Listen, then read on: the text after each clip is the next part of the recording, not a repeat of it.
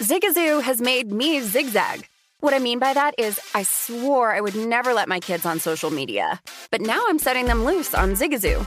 Zigazoo is a space for kids to post videos they've created and to share them with other kids just like them. Videos that are moderated by actual people. And since there are no comments or messaging, you don't have to worry about social trolling. Zigazoo, the world's largest social network for kids. Download the Zigazoo app today. With the new Dexcom G7, you can achieve better diabetes results without painful fingersticks. It sends your glucose numbers to your compatible phone or watch so you can always see where you are and where you're heading. See how food and exercise affects your glucose, making it easier to spend more time in range and lower your A1C. Take more control of your diabetes with the number one recommended CGM brand. It's easy to get started today at Dexcom.com. That's Dexcom.com. Dexcom data on file 2023. If your glucose alerts and readings from the G7 do not match symptoms or expectations, use a blood glucose meter to make diabetes treatment decisions. For a list of compatible devices, visit dexcom.com slash compatibility. Smart journalism. Fascinating topics. Words that describe CNN's podcast, The Assignment with Audie Cornish. We are revisiting the public school culture wars. What have we learned from the kids who fought against book bans? We really started the club to get students reading these books. Students have an opinion in this fight, too. How has the war over books sparked a backlash to the so called parents' rights movement? It's not okay what they're doing, and they're being watched. Listen to The Assignment with Audie Cornish, streaming now on the iHeartRadio app. Billie Eilish and Finneas O'Connell, they're with us today on Crew Call. I'm your host, Anthony D'Alessandro. Billie's vocals, it was automatic art. You know, I had to like choose a more challenging route than just like da da da da. You know what I'm saying? Like it could have been like easier. And a lot of people have asked me like, how did you choose to have it be so soft and like so simple? And what else was it gonna like that's what the song wanted. Thanks for listening to this episode of the crew call podcast on deadline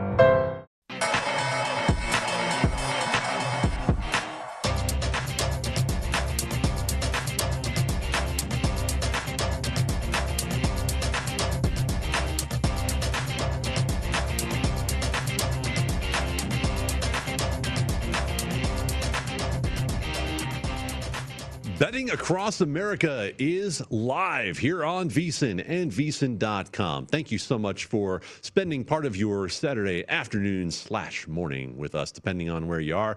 It's morning here in Las Vegas at the South Point Sportsbook, where I am located. Adam Candee coming to you live, and it is truly betting across America here today. Generally, on the weekends, we bring you betting across the Intermountain West uh, with me and James Salinas from Denver, Colorado. But it is Josh Appelbaum live from Boston, Massachusetts. Josh, set the scene for us. How are things in Boston today?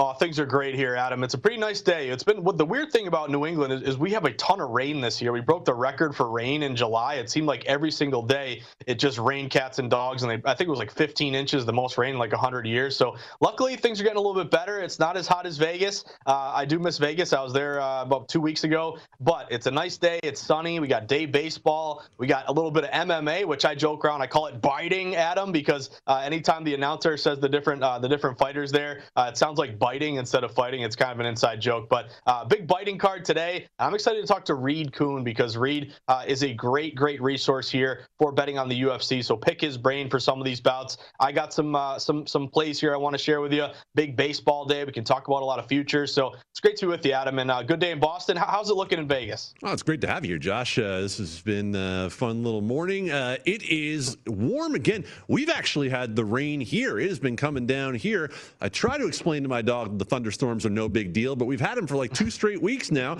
He doesn't seem to believe me. Uh, we've got plenty to keep us occupied if we have to stay indoors with the rain because sports on TV everywhere uh, throughout this Saturday here on the last day of July. You mentioned that Reed Kuhn will join us, Fightnomics on the Twitter. He will be here in just about 40 minutes to talk about one of the largest UFC plays that he's given out. Uh, Josh, as a smart sports better, I know when it's time for me to shut up and listen. I'll be doing a lot of shutting up and listening as you and Reed uh, talk about UFC, and I hope to learn something during that segment. We, of course, have the Olympics to catch up on. Team USA victorious in the early morning over in Tokyo as they see their odds uh, get a little bit shorter on the uh, on the gold medal futures market and Olympic golf coming up as well. Plenty to keep us occupied Uh, Josh, let's start with the Olympic basketball that some folks might still be uh, waking up to here on the West Coast as Kevin Durant goes for 23. Jayson Tatum goes for 27. Those 50 points helped the USA to pull away from the Czech Republic in the second half, 119 84. Game goes over the total. USA covers as well. Uh, Josh, were you impressed with the USA performance today? I was impressed, and I think we were waiting. You know, you know me, Adam. I'm in Boston. I'm a big Jayson Tatum fan, big Celtics fan. I think Tatum making this leap is something that you were waiting for because with Team USA, the crazy thing from a betting perspective is that they actually opened minus a thousand here to win the gold medal. Uh, and typically we say, hey, it's Team USA. We think about the '92 Dream Team. Uh, really, what's changed though is you know basketball has become an international sport. You know, when you're watching like The Last Dance, uh, the Michael Jordan documentary, you see what uh, it wasn't just you know in, in Chicago in the USA. Uh, it was across the world that uh, that really basketball, the sport grew because of Michael Jordan. There were uh, signs where they, I think they had their training camp in Greece or Italy, and you know the, the number of fans there that were going nuts uh, really just showed you that basketball is a sport that's grown. So we're a generation into that, uh, and I think it isn't as easy as it used to be for Team USA, just because all these other countries across the world are playing basketball, are developing these prospects, grew up watching Michael Jordan, but still, Team USA was minus a thousand to win the to win the uh, the gold they fell because of three consecutive or three losses early on. You know, losing to Nigeria, losing to Australia, losing to France. That minus a thousand got all the way down to around minus two fifteen, minus two thirty. I think now is the time to buy low on Team USA. Just from a uh, value perspective, you got a team that was minus one, 1,000 at one point. Now you're only minus 275 the whole point is, hey, they're losing, so I don't really want to touch them. Maybe one of these other teams will win. But I think this is a good low opportunity. I think they flipped a switch here, uh, Adam. You know, winning against uh, a big win there against Iran, they covered that number as like minus 40. Uh, they win again today. I think those losses may have benefited them, brought them back down to earth uh, made them say, hey, we can't just roll the balls out and expect to beat everybody. We got to play together. We got to know each other. You get reinforcements with Booker, Middleton, Holiday, who were late to arrive because they were in the finals. Uh, I think now is the time to grab Team USA. I like that they lost early. Now I think they're on the rise here, minus 275. I think this number gets higher. Could be the time to jump on them now. VSiN's Betting Across America is live here from Las Vegas and Boston. Adam Candee and Josh Appelbaum as we get through Olympic basketball talk and move on to Major League Baseball. Number of games that uh, will get going in a little bit here on Saturday, not starting uh, quite as early as we do on some Saturday mornings. Josh, the trade deadline left us with rosters that we need to update ourselves with, right? We need to see who ended up where, who's still in this, who's really going for it. Uh, let's start with a general question overall here with one of the wildest Major League Baseball trading deadlines that we have seen in many years, especially because there is no waiver deadline this year. Everything had to be done here by July 30th this time around, so you can't be making trades into August. Josh, who do you think helped themselves most? Who do you think uh, deserves the moves that you've seen in terms of futures? Are there any futures that you think should have adjusted based on moves that we saw? Yeah, Adam, a lot of fallout here yesterday, and I think if you were on Twitter or just you know tracking this from you know I would say two o'clock to four o'clock up into the deadline, what a crazy Twitter day it was with all these moves coming down. Uh, and I think you know on the one hand, you know I go back to the NBA draft the day before where you know Woj kind of ruined the whole draft by tweeting out all these uh, these players where they're going to go, meet, force the betting markets to move and, and kind of take their numbers off the board. Luckily, you didn't have to worry about that. Uh, you know, someone kind of kind of kind of ruining it. It was just you know it, it happened naturally, which was awesome to see as a baseball fan. But tons of moves. Uh, I wrote about uh, a full breakdown in the VSiN newsletter today. Sign up slash newsletter. It's free. You'll get it to your inbox every morning. But the biggest winner, or among the biggest winners, uh, was the Dodgers. The Dodgers are a team trying to defend their title. Uh, they're still minus 200 to win their division right now, even though uh, they're what a game back or a game and a half back or two two back maybe from the G-men. But the Dodgers getting Max Scherzer. Uh, Adam, imagine going into a playoff series where you can roll out you know, Walker Buehler, Scherzer. You're gonna, probably going to get Kershaw back. We don't know. And Urias has had a good year, the young lefty.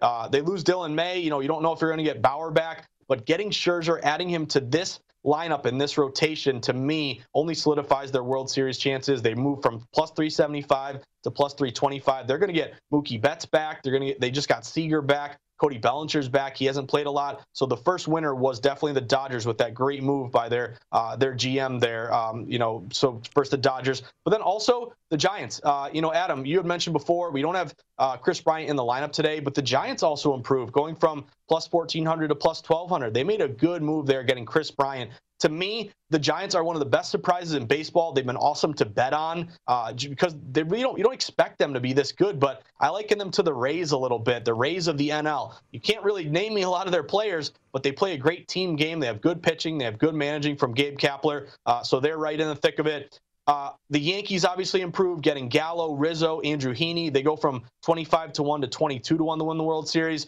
But Adam, my favorite team that improved yesterday, uh, maybe not the one that everyone's talking about, but the Chicago White Sox, the Southsiders. They've been having a great year. Tony La Russa coming back here, showing that he really hasn't missed a beat. Uh, and getting Craig Kimbrel, I think, was a great move. He wasn't the you know the number one name out there, but just going into a playoff series where you have Kimbrel and Liam Hendriks in the back end. Imagine they have a three three to one lead in a playoff game. I don't know if you're going to come back from that. You have a great back end of the uh, of the bullpen, and also a quiet move. Cesar Hernandez, a good second baseman, a little bit of pop who they got from uh, the Cleveland Indians there. I think he, he will only benefit them. You got Eloy Jimenez back. You may get Luis Robert back. So to me, the winners were uh, the Dodgers, the Giants, a little bit to the Yankees, and then sneaky under the radar, the Chicago White Sox. And we talked a little bit earlier uh, on the pregame show about the White Sox, but I want to dig a little bit more in on the Giants here and the fact that I understand the Dodgers made by far the best move. They gave up the best prospects in order to do it. Uh, Keibert Ruiz and Josiah Gray going back the other way to Washington with the acquisition of Scherzer and Trea Turner. But for the Giants, Kris Bryant is not quite at MVP level, but he's not far off from the Kris Bryant that we've seen in years past. And he comes into that lineup and lengthens them out. Remember, this team is winning the division right now. The Giants are four up in the loss column on the Dodgers, and we just saw them take three or four from Los Angeles. Now, they had two late comebacks against Kenley Jansen in order to do that. But what the Giants showed you is that they are for real. And I get that the Dodgers are the team that has the most talent, they have the deepest pitching. Uh, but the difference between the Dodgers at minus 200 and the Giants at plus 240, who are winning the division, by three games, four in the loss, to me is too big. I still like the Giants at plus 240 with that addition of Kris Bryant. And think about this if you're going to think about World Series odds, whoever wins the NL West has an enormous advantage because one of these two teams of the three in this division is going to knock out one of the other before the playoffs even get here. You will not have to go through the Dodgers and the Padres or the Dodgers and the Giants, the Giants, Padres, however you line it up. Uh, it is amazing to me that three of these great teams, one of them will not end up in the real postseason after we play the wild card game. Uh, beyond that, it's it's tough for me to overlook the addition of Javier Baez to the Mets, but at the same time, the announcement that Jacob DeGrom is going to be out until September really tempers my enthusiasm for what it would have been for New York. I love the fact that he adds to the number one defense in baseball. I love the element of speed that gets into the Mets lineup with Javier Baez that they haven't had before. The fact that you put him in at second base along with Francisco Lindor gives you as good a middle infield as anybody has in baseball. But uh, I would love to say I like the Mets move more, but Jacob DeGrom really does take a little bit of the shine off that one, considering we don't know when he's going to be able to get back on the bump. All right, Josh. You mentioned the New York Yankees. Let's get a quick overview from you on their moves because there were a lot of splash to them with Joey Gallo and Anthony Rizzo and uh, Andrew Heaney. But uh, I have a feeling you might not be as high on what they've done as some others.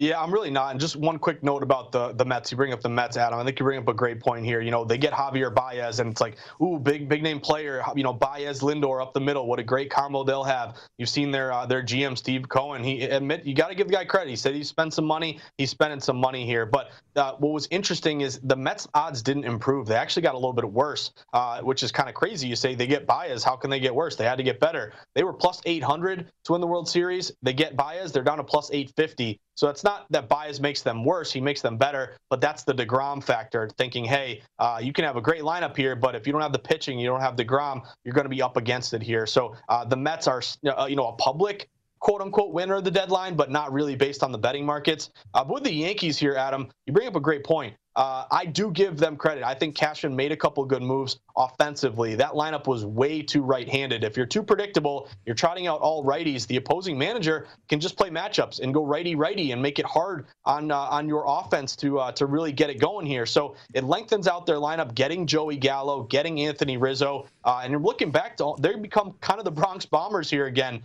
Uh, I love their lineup now. You look at it, it's you know LeMahieu, Judge, Stanton, Rizzo, Gallo, Gleyber Torres, Gio Urshela. I mean, they're looking like the old Yankees with a good offense now, uh, and they can go more lefty instead of just all righty. So I think that benefits their offense. But let's not get carried away. I don't know if they have the pitching here, Adam. You hit the nail on the head. They still have Gerrit Cole. You know, Taillon's been pretty good. You know, kind of a reclamation project there from the Pirates. Uh, but they lose Corey Kluber. Um, what are you going to get from Domingo Germán? Is Severino going to come back? You know, we, we do know Chapman has been iffy in the bullpen. Uh, so to me, even though the Yankees have improved 25 to 1 to 22 to 1 to win the World Series, it's going to be tough for them to make noise in the AL East. Right now, the Sox uh, are minus 125, the Rays are plus 130, the Yankees are plus 1,000. So I think they're going to maybe cash a lot of overs for you uh, with this crazy good lineup here, the short porch and right. But I don't know if, if if they have enough pitching here to really make that good move. I think they I think they're a pitcher short, even though the lineup looks a lot better right now. Yeah, I, I, Josh, I've been banging this drum since early in the season as a Yankees fan, even when they were favored to win the American League, favored to win the AL East, to say, listen, this is fool's gold with this team. Uh, there are a lot of things that you don't like about them. The defense is not good. They've run into the most outs on the bases in all of Major League Baseball. They do not play a fundamentally sound brand of baseball, and they've not performed well uh, here over the course of the full season. Yes, they've won eight of 12. They might have fooled themselves into going for it a little bit here, but it's wild card at best for them. And so uh, 10 to 1 on the American League East, I wouldn't want any part of that with the New York Yankees. Uh, quick note on this division if you haven't seen the news today, Tyler Glasnow, now the ace of the Rays, who's been out for about a month with damage in his elbow, is likely to have Tommy John surgery and should be out uh, for the bulk of the 2022 season, if not the entire 2022 season. We talked about the injury to DeGrom as well, Josh. Fernando Tatis Jr. re injures his shoulder last night. And a couple of these injuries could affect the awards markets, especially DeGrom and Tatis. Uh, the National League MVP, DeGrom and Tatis were your top two favorites. And now we don't know when either guy is going to be back in the lineup. Uh, what do you make of the National League MVP market? We've lost the top three if you include Ronald Acuna Jr. over the last month. Yeah, a lot of these odds are moving here. Again, with all uh, Acuna was having a, a, great year. He had 24 home runs. He was kind of he was getting right up there with Ohtani there at one point for major league leader, and then he gets hurt. Uh, this brings it wide open here. You know, I'm actually looking at BetMGM. Uh, looks like they may have taken down these odds with a lot of these guys getting hurt. Uh, Degrom to me you know, uh, I'm, I'm, glad, or you're, maybe you're glad if you didn't jump on him MVP. He was having this this monster year. You know, his ERA was below one, uh, and and really he became a big uh, big favorite, or a, kind of a, a, huge favorite for the Cy Young, but also a big favorite to win the MVP. So uh, if you jumped on Degrom, you know, with this injury, he may not have enough uh, enough basically starts, uh, enough stats here to win it. Also, there's always this bias, Adam. You know this against uh, against pitchers winning the MVP because as good as you are, you're only playing you know a fifth of the games. You're getting your you know you're, you're only helping your team one one every one out of every five days. Whereas a position player has more time, more innings to win this award. So uh, we're gonna have to see how this thing develops. This creates an opening here uh, for obviously uh, some other player to emerge.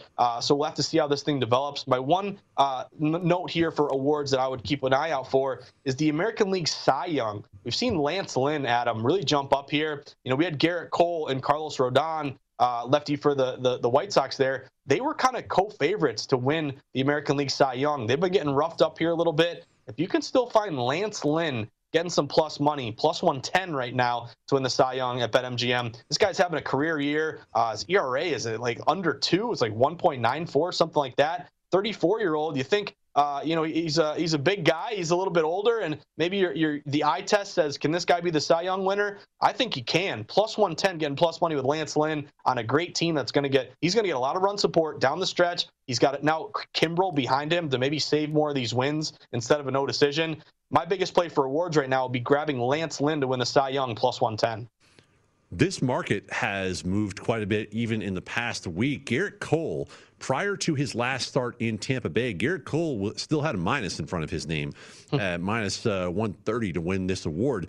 He's now plus 180 after giving up seven earned runs in Tampa Bay, one of his worst starts of the year. And that's happened to Gerrit Cole a couple of times in the last month. His last start before the All Star break at Fenway Park was roughed up by the Red Sox, gave up three home runs in that one. Uh, his ERA over the past month is well north of four. And so you can see why he has faded a little bit in that race.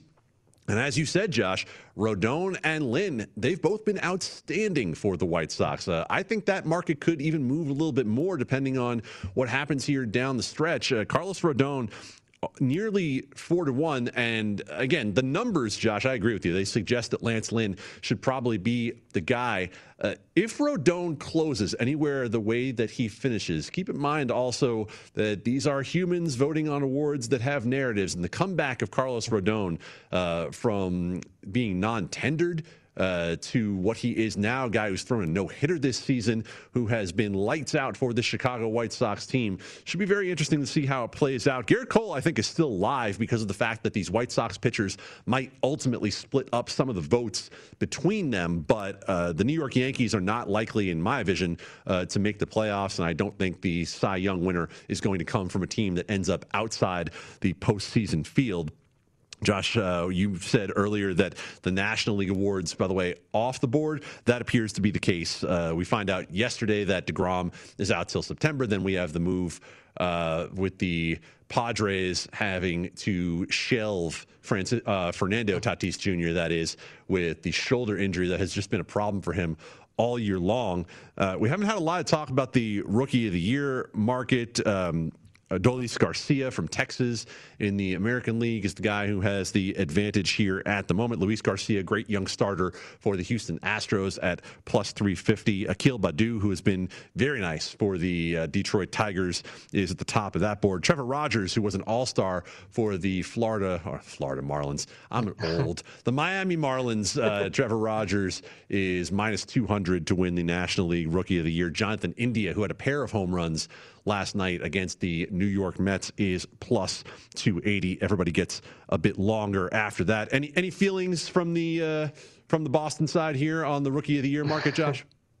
Yeah, Adam, I'm looking at Adolis Garcia minus 115 to win AL Rookie of the Year. I think this is a decent number. You're not getting the plus money that you would like here, but I think this is a guy that when all is said and done, his numbers are going to be really, really impressive. Uh, he's a rookie, but he's actually 28 years old. Uh, he left Cuba uh, to come to America here and, and, play in the major leagues, and this guy has really get, put up some great numbers here. A lot of people don't think, don't know him or hear of him. He plays for the Texas Rangers. He's a power hitting outfielder. He's a right fielder. He's uh, 6'1", 180. Um, and I, what I like about him is he's flying under the radar. But if you look at his stats, they're really impressive. He's hitting 257, 23 home runs, 63 runs batting in, uh, leading uh, rookies here, I believe, in both homers and RBIs. And this is a guy that just rakes. And I think if, at the end of the year, if, if this guy as a rookie uh, has over 30 home runs, which he's on pace to really go way over, and he's you know close to 100 RBIs, 90 RBIs. Like if he finishes you know 260 with 35 homers and you know 89 RBIs, I think you're going to have to give him the award at minus 115. That could be worth a look. And then also you make a good point here. Uh, you know you do have Trevor Rogers, the favorite. Jonathan India, uh, don't overlook him. He's plus 250. He's putting up some pretty good numbers for the Reds. Well, Josh, when we come back, we talked a little bit about the USA. What's happening with the arrest of the Olympic basketball slate? We'll see what the sharp folks out there are thinking about some of these other games as well as futures for the gold medal. You are tuned in to Betting Across America here from VSiN and VSiN.com.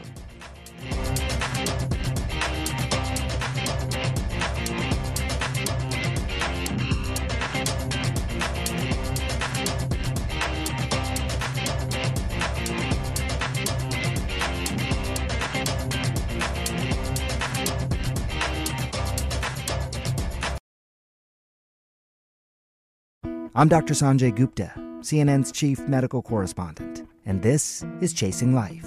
Three out of four U.S. adults are considered overweight or have obesity, 75% of Americans. Dr. Fatima Cody Stanford. Our weight is one factor that plays a role in our health, but by itself, it doesn't give us the full story of who we are. We have to look at our full person. Listen to Chasing Life, streaming now on the iHeartRadio app. Billie Eilish and Finneas O'Connell, they're with us today on Crew Call. I'm your host, Anthony D'Alessandro. Billie's vocals, it was automatic art. You know, I had to like choose a more challenging route than just like da da da da. You know what I'm saying? Like it could have been like easier. And a lot of people have asked me like, how did you choose to have it be so soft and like so simple? And what else was it gonna like? That's what the song wanted. Thanks for listening to this episode of the Crew Call podcast on Deadline. Hey Sarah, I love that spring break vlog you posted on Zigazoo. OMG, you watched it? Yeah, it was edited so well. I think you're so talented.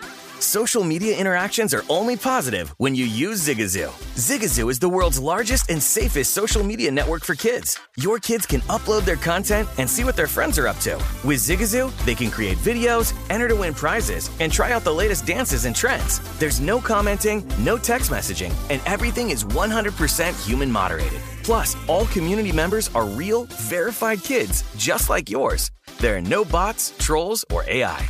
Because Zigazoo is about one thing and one thing only, and that is fun. Try out Zigazoo this spring break and let your kids share your vacation blogs and best edits with their friends safely. Download the Zigazoo app today. That's Z I G A Z O O. Ready to unlock a world of entertainment? Philips Roku TV has America's favorite TV streaming platform built in, so you can watch live TV, catch every game, discover must see shows and hit movies, and get all the best streaming apps in one place, like iHeart for all your favorite music, radio, and podcasts. Watch what you want when you want. Immerse yourself in entertainment with premium 4K picture and sound for every budget, with sizes for every room. Find your perfect Philips Roku TV today, online or at your local Walmart and Sam's Club.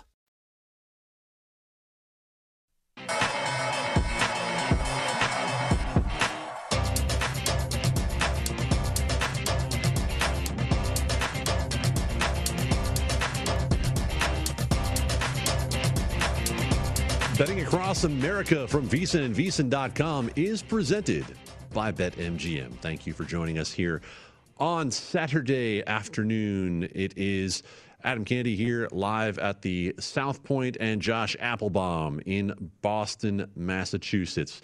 Talked earlier a little bit about Olympic basketball and the fact that the USA least appears to be back on track from what we saw earlier in the tournament. The quality of the competition not quite as strong, but still getting the job done with a big second half today, scoring 72 points and blowing open a game that was a four point game at halftime.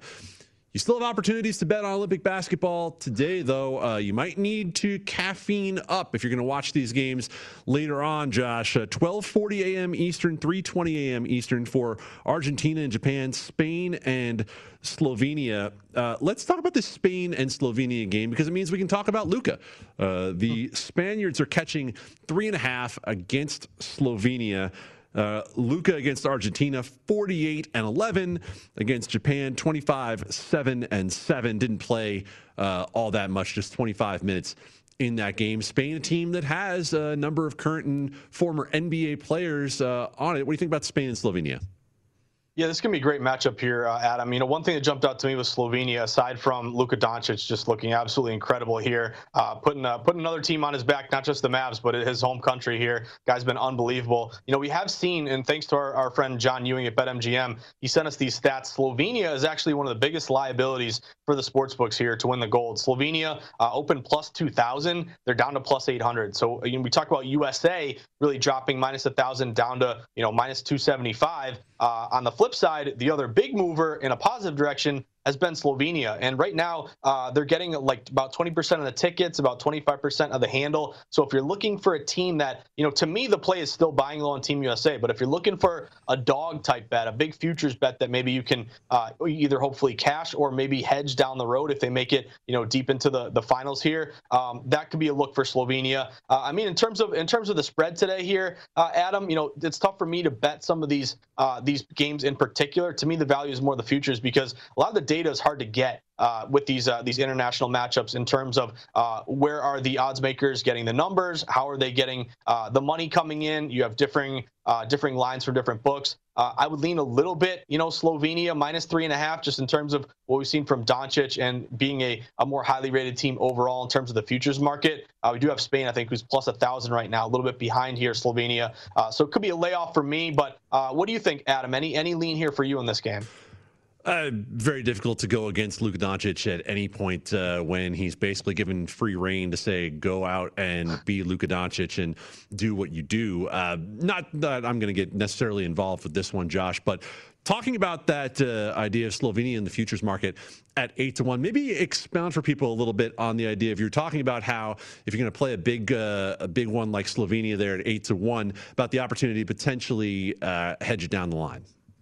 Yeah, it's a great point, Adam. I think a lot of people, when they bet futures bets, so what is a futures bet? It's a bet on an outcome of an event that is longer into the future. You're not going to cash it tonight. You're going to have to wait. But uh, oftentimes, you know, uh, you got to have some patience here. You got to have liquidity in your bankroll to be able to uh, withstand a, a, bet that you're going to have to wait on a little bit. You don't want to bet too much, use your whole bankroll, and then not have enough day to day money to, to, for, your, for your bankroll to bet on sports day to day. So, uh, in terms of futures bet, you always want to cash them. Like if you take Slovenia plus 800, you bet 100 bucks, you could get 800 back and the 100 you risk. That would be great. That's your ultimate goal. However, there are situations where you can hedge. So what I mean by that is, what if Slovenia gets to the championship game and they're playing Team USA? Uh, instead of you know just saying, "Hey, I hope they win the plus 800," you could bet the other way. You could bet on Team USA on the money line. You could you know bet a different uh, futures on their opponent. That's the whole point. You always want to try to cash your futures, but if you can just get them deep into uh, a Final Four or a championship game, you can bet the other way, hedge, and try to guarantee yourself a profit you know, Adam, the joke uh, someone told me a long time ago is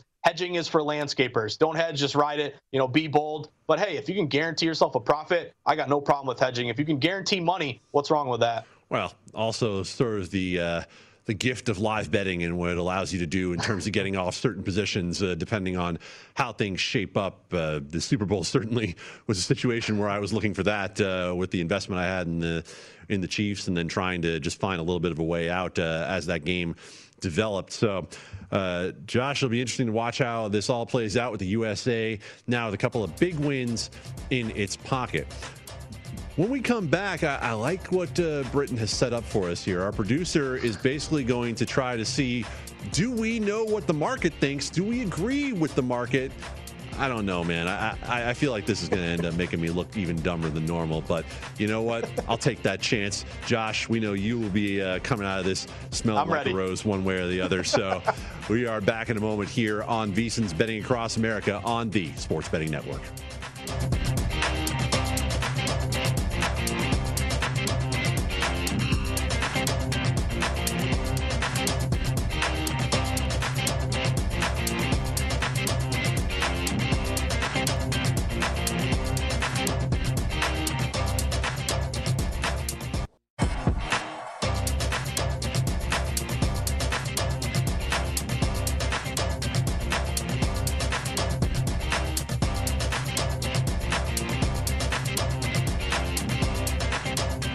College Football Betting Guide is here. Start your football season on the right foot with our expert analysis and picks for conference champions, Heisman hopefuls, and playoff teams, plus power ratings for every team. Now is also a great time to get your all access VSiN subscription, including our college and pro football betting guides, along with everything we offer for the entire football season. Get your college betting guide for only $19.99 or start your free all access trial today at VSiN.com slash subscribe. Adam Candee and Josh Appelbaum betting across America here from VSiN and VSiN.com as we switch gears to football. As we just mentioned, we'll go to the pro side with the NFL. As I mentioned before the break, Josh, um, I think you have a better chance of surviving this segment unscathed than I do. But uh, Britton has basically put these groups of three players and said, who do we think will have the most passing yards, most rushing yards, most receiving yards, but we have to try to order them ourselves, and then we get to see what the odds look like. Then we get to see what these props look like. So let's start with three veteran quarterbacks Ryan Tannehill, Derek Carr, and Kirk Cousins. Who will have the most passing yards, one, two, and three? Adam, this is going to be a lot of fun. So let's uh, let's see how close we come here. I'm going to go number one most passing yards, Kirk Cousins. Uh, Cousins uh, threw for 4,265 yards last year, and really Cousins is a guy that you know we kind of harp on him and, and get and criticize him, and you know he can't win the big games. Remember, he finally won that playoff game against the Saints. He's got a terrible record ATS in primetime games as well. But this is a guy that puts up quite a few numbers, and I think Cousins. The reason why I put him first is his his weaponry. Uh, you have Justin Jefferson, who had a fantastic rookie year. You still have Adam Thielen. You got a great running game with Dalvin Cook. To me, with all those weapons, a veteran guy, you're another year in the same system. Cousins should be number one. Now, two and three are tough. I like Tannehill because he got Julio Jones, who I think is only going to benefit him overall. And you still have the great run game of Derrick Henry. Uh, Derrick Henry. Uh, Derek Carr, though, Carr uh, actually was oh, 4,100 yards last year, 3,800 for Tannehill. I'll lean Carr. You still have Gruden. Still have a lot of these wide receivers, these quick guys, Ruggs and Darren Waller, who I'm really high on. So I'll go Cousins one, Derek Carr two, and Tannehill three. But uh, you tell me, Adam, uh, who are you leaning on here? I wish I could be more interesting than that, but that is my order: Cousins, Carr, and Tannehill. Carr versus Tannehill. Last year, Derek Carr ended up with. I want to make sure I get this number completely uh, correct here. He ended up with 36 more attempts than Ryan Tannehill. I think the Titans, especially with a weakened Colts team, are going to be ahead in a lot of games this year. I think they're going to run Derrick Henry a lot again, and I think the Raiders will be trailing enough that Derek Carr will need to throw the ball more, even though it's not what Jon Gruden wants to do. All right, Britton, roll it. What do we got? we got Cousins, Tannehill, then Carr. Interesting. Ooh. Okay, it's a fairly low number on uh, on Derek Carr. He beat that number last season. All right, I want to make sure we get to to everything here. We were close though. We we said it was close between. Got the first one. Yeah, we were close between Tannehill and Carr. All right, let's get to the next one. New faces in new places on receiving touchdowns. Marvin Jones, who goes to Jacksonville. Kenny Golladay goes to my New York Giants, and then Julio Jones with Ryan Tannehill in Tennessee. Yeah, so this one is going to be tough here, Adam, because I think Golladay is a complete unknown. When he's healthy, this is a great player who uh, has a, just a great uh, leaping ability, red zone target, big target. I think if he's healthy, he can really, really have a big year. But also, the guy wasn't healthy at all last year, so it's kind of Jekyll and Hyde, hit or miss. That's a kind of a uh, a very volatile guy to bet overall. Um, I'll go Julio Jones number one. Uh, he is getting long in the tooth here. You know, he's getting a little bit older, but I like the fact that you have AJ Brown one side, uh, and Julio Jones the other. You do have Tannehill, a veteran, to get him the ball, and just the fact that you got to respect Derrick Henry, uh, maybe that opens up opportunities for Julio. Uh, and then Marvin Jones, a guy who uh, we had saw had had some great numbers there in Detroit. Now he's going to work with a rookie quarterback here, and I know Trevor Lawrence. You know, it could be a great QB, but uh, I don't really want to bet props on a rookie quarterback. There's obviously a transition here, so I'll go Julio one, Golladay two, Jones three. But uh, I feel like I may get this one completely wrong, Adam. Well, I'm not sure I'll be a whole lot better, uh, but I think it matters who's throwing the ball as well. Uh, touchdowns are not a prop I generally like to get involved in. They're, they're a little too context dependent uh, unless you know someone is a red zone option. Well, last year, Marvin Jones was top 10 in the league in red zone target share. Now, granted, uh, a lot of that was with Kenny Golladay in and out of the lineup at some points for uh, for Detroit, but this year I think Jacksonville will be throwing the ball a lot uh, with Trevor Lawrence. I'm actually going to, I know I'm going to get this wrong, but I'm going to go Jones. Julio Jones with Tannehill throwing the ball, then Marvin Jones, then Kenny Golladay because I do not trust Daniel Jones at all. Britton, racket. What do we got? Julio Golladay and Marvin Jones. All right. So none uh, none of us are right uh, per the bookmakers, but uh, we gave it a good run. All right, we got one more to get to here. Most rushing yards with some backs who uh, at least like to fancy themselves all-purpose backs, even if they don't necessarily play out that way. Alvin Kamara, Josh Jacobs, and Antonio Gibson. Who will have the most rushing yards? I'm going to go Josh Jacobs one. Uh, this is a guy who, going into his third year, has rushed for over a thousand yards both both times here, uh, and I think you know is a guy that third year in the system, prime of his career. I would go Jacobs one, thinking he can maybe go over a thousand once again here. Of course, with the added game, the 17th game. Uh, number two, I'm actually going to go Antonio Gibson. Um, you know, this is a guy going into year two. He was kind of limited last year, but still went went for 795 yards. And again, you know, bringing in Fitzpatrick, you know, bringing in Curtis Samuel, you'll still have Terry McLaurin. Uh, I like uh, Gibson's over under. I, I, forget what the number was, but I think he could have a, a, good year here. And then Kamara. I think Kamara is the best player of these three. But the beauty of Kamara is he's a he's a runner and he catches passes out of the backfield. So I think you know we're just isolating rushing yards here. You know, is this a guy that's going to get 800 rushing yards, but then you know close to a thousand receiving yards? I think the fact that he splits up a lot of his work, maybe that uh, will make him a little bit lower here. But I, I like. I'm pretty confident Jacobs won, but you can convince me, Adam. I could flip the other two. Oh, I was heavily, heavily tempted to put Alvin Kamara first here because I think the Saints are going to have to hand him the ball a lot with whichever quarterback uh, they decide to go with. But like you said, Josh, it could be receiving. Uh, Josh Jacobs is going to get the attempts. Josh Jacobs had 273 rushing attempts last year, only averaged 3.9 yards per carry. But Jon Gruden wants to run the ball. Jon Gruden has been trying to build 2005's best team for the last four years. And so Josh Jacobs is going to keep getting the ball. I'll go Kamara second and Gibson third. Britton, what do we have? Oh, look at that. Gibson first. J- Jacob second and Kamara under a thousand yards. Antonio Gibson. Very, very interesting uh, for Gibson there with uh, an offense that's going to be able to throw the ball a bit more with Ryan Fitzpatrick at the helm. But maybe that'll lead to more late game attempts for Antonio Gibson if the Washington football team is trying to close out games. All right. We're generally wrong, but that was fun nonetheless. Uh, when we come back, Reed Kuhn, Fightnomics, is going to talk to us about some big UFC plays, and I'm going to learn from him and Josh.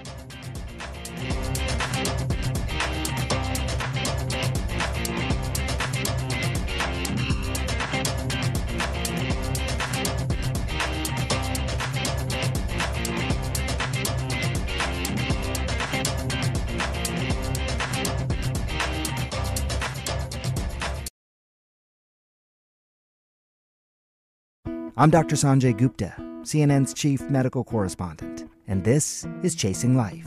Three out of four U.S. adults are considered overweight or have obesity, 75% of Americans. Dr. Fatima Cody Stanford. Our weight is one factor that plays a role in our health, but by itself, it doesn't give us the full story of who we are. We have to look at our full person. Listen to Chasing Life, streaming now on the iHeartRadio app.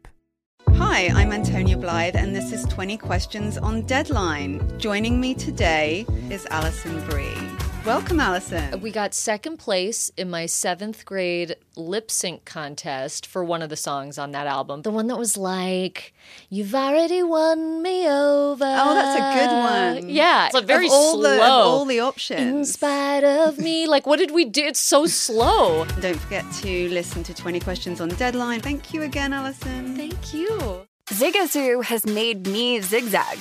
What I mean by that is, I swore I would never let my kids on social media, but now I'm setting them loose on Zigazoo. Before I found Zigazoo, I believed all social media was inappropriate for kids. But I feel great about my kids being on Zigazoo. Videos are moderated by actual people before being added to the feed. Zigazoo is a space for kids to post videos they've created and to share them with other kids just like them. And since there are no comments or messaging, you don't have to worry about mean comments on your kids' videos. And you need parental consent before joining Zigazoo. Bottom line, it's a space that prioritizes data safety for kids. Oh, but don't take my word for it. Zigazoo is kid safe COPPA certified. So, weigh everything Zigazoo has to offer. Maybe you'll zigzag too. Zigazoo, a social network for kids. Download the Zigazoo app today. Ready to unlock a world of entertainment? Philips Roku TV has America's favorite TV streaming platform built in, so you can watch live TV, catch every game, discover must see shows and hit movies, and get all the best streaming apps in one place, like iHeart for all your favorite music, radio, and podcasts. Watch what you want when you want. Immerse yourself in entertainment with premium 4K picture and sound for every budget, with sizes for every room. Find your perfect Philips Roku TV today, online or at your local Walmart and Sam's Club.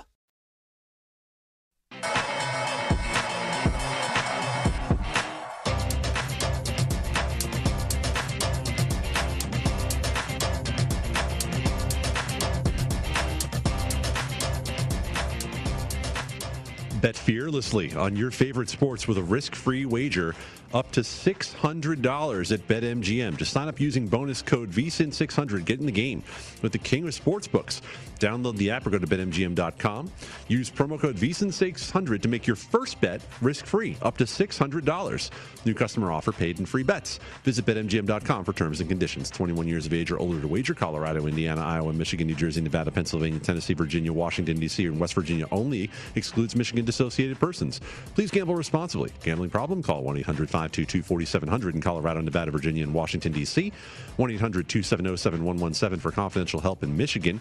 1 800 Gambler in New Jersey, Pennsylvania, and West Virginia. 1 800 Bets Off in Iowa. In Tennessee, call or text the red line 800 889 9789. In Indiana, call 1 800 9 with it. This promotional offer is not available in Nevada. All right, we've got some really solid information coming up for you here on UFC later tonight. Reed Kuhn, the author of Fightnomics at Fightnomics on Twitter. You can find his work at ESPN as well. Joins me, Adam Candee, and Josh Appelbaum here on Betting Across America from VSIN. Reed, welcome in on uh, your Saturday. How things going, man? It's fight day. It's Saturday. The tri tips are marinating. Fights are ready to start. I'm good. Thanks. Oh, uh, we were going to talk about UFC, but now we're going to spend the next 10 minutes on tri tip because that sounds outstanding. Uh, but all right, maybe not. We'll get to your big plays here. Uh, talking to our producer, Britton Hess, uh, a little while ago, said that you have some of the bigger plays in terms of units uh, that you've had for us here on VSIN on the card here tonight. Yeah, at least for the last few weeks. Um, the last few weeks have been pretty lean in terms of the number of matchups that I can actually analyze and get comfortable playing. Um, so we only have four matchups this week, but the unit sizes are a little bit bigger than they have been in the past. That doesn't mean I didn't get some nice returns, especially on the dogs recently. Um, but yeah, the, the main event actually looks pretty clear. I, I've still got some caution to urge on the main event, but it does look like a fairly big bet for us. Uh, Sean Strickland, of course, is taking on Uriah Hall. The matchup, Sean Strickland is lower ranked, but he is clearly the favorite. He was released. Um, actually, the market bet him up a little bit to more than minus 200. So I'm actually backing him here. I do have some caution. I do think that he is susceptible to a big KO. But if that KO doesn't happen, especially early, I think he runs away with the rounds. He is far more aggressive as a striker. This is going to be a striking duel between the two. It's going to be power versus pace. Uriah Hall, obviously a knockout artist. He's got kicks, he's got big punches, he puts people down. But Sean Strickland is very high paced, very aggressive, very accurate. He kind of just smothers people the way Colby Covington used to do. So um, we're back in Sean Strickland here. I, I do urge caution, not going to go too far into it, um, but minus 200, I still see value on the line. Reed, it's great to meet you for the first time. Uh, I've been a big fan of yours for quite a bit. Really enjoy your write your write ups and your breakdowns in Point Spread Weekly magazine. I think you and Lou are really the go to guys when it comes to UFC at VSIN. So uh, keep up the great work. But I wanted to uh, mention first, you know, Strickland, you are you're right. Definitely some steam in his favor. Open around minus 180, been bet up to around minus 220. And Reed, you know, I'm not at your depth and, and level of expertise UFC, but I was joking with Adam that I have a rudimentary model. I look for a line move toward a fighter, a younger fighter, taller fighter, uh, and a fighter with a longer reach. So all those boxes would be checking off there with Strickland. You know, he's only 30 years old. He's an inch taller. Uh, Hall's 36. The reach actually, Hall's a little bit longer, 79 inches. But I'm with you there in the, in the main event. But one fight that you uh, that you put in our rundown here that I'm 100% with you is Ashley Yoder. Uh, Ashley Yoder was a, a fighter that I identified earlier. Um, she's uh, 33. Her opponent's 36. She's 5'6. Her opponent's 5'2, and she's got a much longer reach 69 inches versus 65. And we have seen Yoder go from, I think she opened around minus 140 ish. She's up to like minus 160. So, how do you break down that fight? Uh, and do you like Yoder in this matchup? I'm with you on that one. I do like Ashley Yoder, and uh, when I look at the statistics, it backs it up. She is clearly the more crisp striker. Um, and uh, honestly, I think she came from a wrestling base. That was her strength. She would try to drag people down, use top control, ground and pound, win the decision. But lining up these two people, Yoder is much more accurate. Uh, she uses a much higher pace. They have about equivalent defense, but Yoder also has a reach advantage. So I expect her to be winning as long as this is standing. And then on the ground, she is she's a grinder. And although the like per metric stats don't quite favor her when I look at the stat line, I think Yoder has faced much better competition, and she's also faced very good wrestlers in that division. So I, w- I would still trust her wrestling here, but it's the stand up that makes it run away. So if you're going to win on the feet and you're at least going to tie or win on the ground, that feels pretty safe. And honestly, minus 160 isn't too much to pay for that. Reed, I'll keep throwing a bunch more at you. This is great. We don't get an opportunity here to just, just throw them at you and, and let you wind you up and let you go here. So, uh, Kang Hyung Ko uh, is fighting Rani Yahya. This is your bantamweight. This is your uh, co-main event here. This line's been all over the place because at one point, uh, Kang opened like minus 140. There was a lot of money. It looks like came in on Rani Yahya. He got all the way down to like a minus 110 favorite. Now we are seeing it. It looks like it's coming back a little bit to Kyung Ho Kang. He's back to like minus 120. So how do you cap this uh, this match here? You know, Kang is a little bit younger, 33. He's a little bit taller. He's got a longer reach. So some of the physical advantages go with Kang here. But there was movement toward uh, toward ya- Rani Yahya coming back a bit now. Who do you like in this bout? Well, I guess technically this is an upset pick, although just barely. I think I like Rani Yahya, um, or Yaya, I think is what I used to call him. Um, but the, the normal metrics you mentioned in terms of age and reach, uh, those are going to be more important in a standing contest. And this is probably going to be a grappling contest. These are both guys who would probably bill themselves as submission specialists.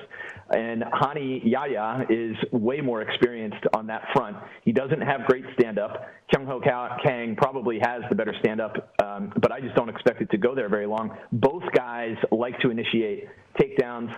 Yaya is doing it at a much higher rate, uh, probably more than three times the normal rate of takedown. So he is going to desperately try to drag this down. And when it comes to grappling, honestly, age doesn't work against you quite as much. It's actually more of a, a benefit because you have so much more experience rolling around on the mat, and that's not something that you take damage in like the way you do in striking and boxing.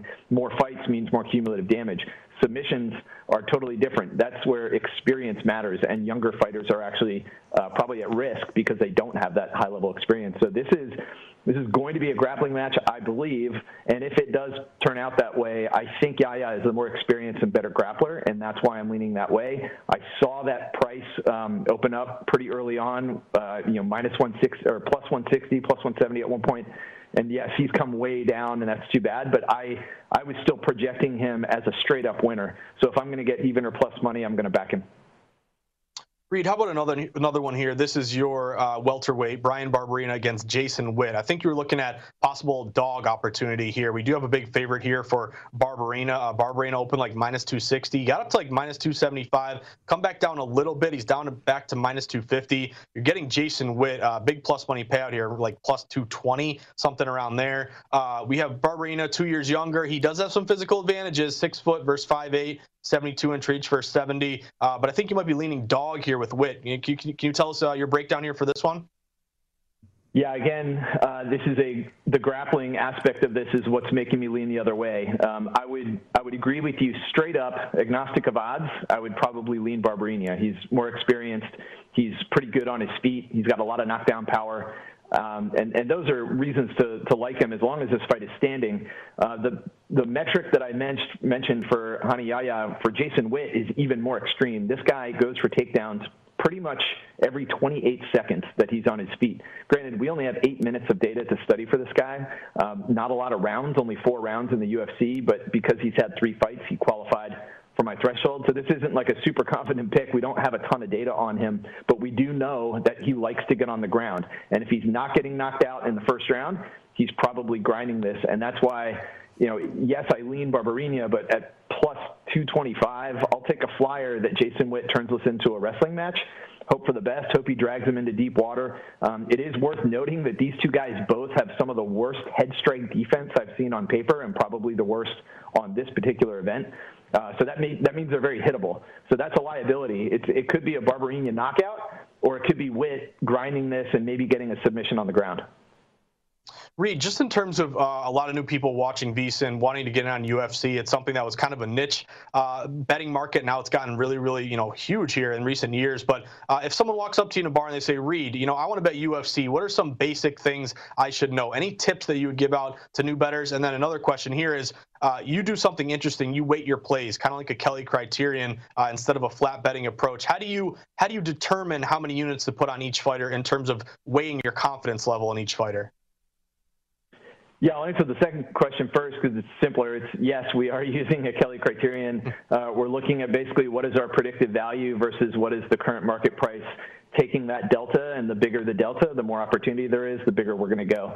Um, so that's that's where we go with that. And in general, that should be true for any sport. I mean, the, the more confident you are that the price is wrong or whatever your price is, go bigger when that delta is bigger to your other question, um, first of all, there's a lot more information on this sport than people believe, even now, even now, eight years after writing the book. Um, there's a lot of data. It's it's there. Uh, fighter effectiveness, significant striking. It's all out there. I think in terms of the macro trends, age is a big one. Um, older fighters beyond 35 don't tend to win as much, and maybe there's a learning curve in the early years, in the early 20s, but there's certainly a tapering off as people become damaged. And so prior knockdowns, cumulative damage, those things do matter for fighters, especially when they're fighting at a high rank. So people who've been in a while, you need to be careful who they're facing if they're facing much younger people. Um, and that boils down to physiology, uh, fast twitch muscle, uh, things like that, and, and, brain damage, obviously. So um, there's a number of biological reasons to, to watch that trend. But in terms of the macro trends, also, styles make fights. So pay attention to how they do on the feet versus on the ground. Those are totally different ball games, and that's usually what defines a MMA fight. All right, Reed. Uh, I, am not as great over 35 either, for, for what it's worth. Reed Kuhn at Fightnomics. You can find the book uh, as well, and as well as his work at ESPN. We appreciate the time. Reed, and we will be back here momentarily with more on VSiN, the Sports Betting Network.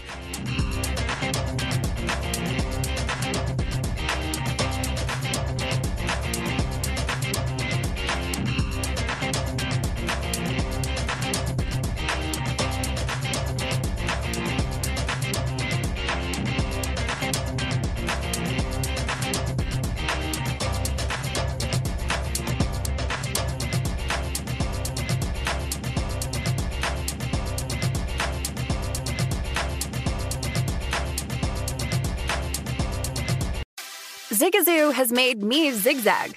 What I mean by that is, I swore I would never let my kids on social media. But now I'm setting them loose on Zigazoo. Zigazoo is a space for kids to post videos they've created and to share them with other kids just like them. Videos that are moderated by actual people. And since there are no comments or messaging, you don't have to worry about social trolling. Zigazoo, the world's largest social network for kids. Download the Zigazoo app today. As someone who lives for politics, when a major scandal unfolds, it was shocking. I have to know what were they thinking?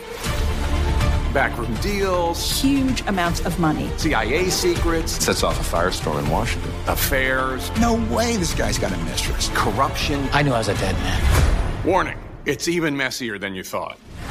United States of Scandal with Jake Tapper, Sunday at 9 on CNN. Hi, I'm Antonia Blythe, and this is 20 Questions on Deadline. Joining me today is Alison Brie. Welcome, Alison. We got second place in my seventh grade lip sync contest for one of the songs on that album. The one that was like, You've already won me over. Oh, that's a good one. Yeah. It's a very of all slow. The, all the options. In spite of me. Like, what did we do? It's so slow. Don't forget to listen to 20 Questions on Deadline. Thank you again, Alison. Thank you. Are you looking to step up to a 4K smart TV? One that gives you unparalleled clarity and picture resolution? Then we've got good news for you because the Vizio 65 inch V Series 4K smart TV is now just 348. With all your favorite apps built in, you can stream straight out of the box. You can even sing along to all your favorite music and radio on the iHeartRadio app. Looking for a smaller or bigger screen? Vizio offers unbeatable prices on all V Series 4K smart TVs. Head to Walmart.com today and score the 4K TV you've been waiting for.